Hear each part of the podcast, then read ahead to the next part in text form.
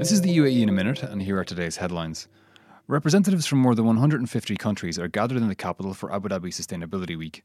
The first day on Saturday saw millions of dollars made available for new solar projects in Africa. For example, Mauritius and Rwanda have been awarded a combined 25 million US dollars by the Abu Dhabi Fund for Development to build solar projects to boost renewable energy supplies in low income communities.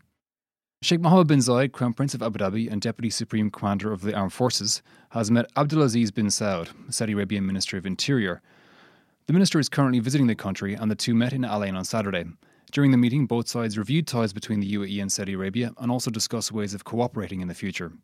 And finally, the chief executive of Abu Dhabi future energy company Masdar has sat down with the national for a one on one interview. In a wide ranging talk, Mohammed Jamil Al Ramahi spoke about Masdar's aims for the year, and you can read this later on our website along with all other stories. Visit thenational.ae. Thank you.